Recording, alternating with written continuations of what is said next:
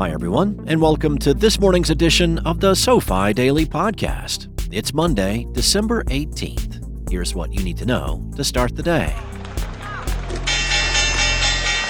Let's begin with a quick review.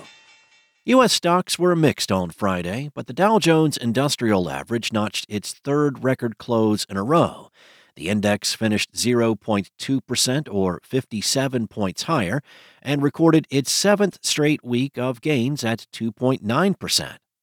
Meanwhile, the S&P 500 closed little changed Friday with a 2.5% gain for the week. The Nasdaq Composite was up 2.9% for the week and finished 0.4% higher Friday. In earnings news, shares of Costco jumped 4.5% after beating expectations and announcing a $15 per share dividend. The company also said it sold more than $100 million in gold bars last quarter. Shares of Olive Garden owner Darden Restaurants declined 0.4% after missing revenue expectations. Still, the company saw a near 10% year over year increase in sales and raised its full year guidance. In other company news, shares of General Motors fell 1.4% after announcing plans to cut 1,300 Michigan workers early next year. In economic news, New York Fed President and voting FOMC member John Williams dampened investor optimism for rate cuts in 2024, saying cuts are not currently being discussed as the committee remains focused on whether its policy is sufficiently restrictive to quell inflation. U.S. industrial production rose in November, helped by the resolution of auto worker strikes. Meanwhile, the New York Fed's Empire Manufacturing Index showed the sector is struggling this month. Here are a few headlines that should be on your radar. Weight Watchers launched a new subscription to support customers prescribed weight loss drugs like Ozempic and Wegovy, providing access to doctors and nutrition plans.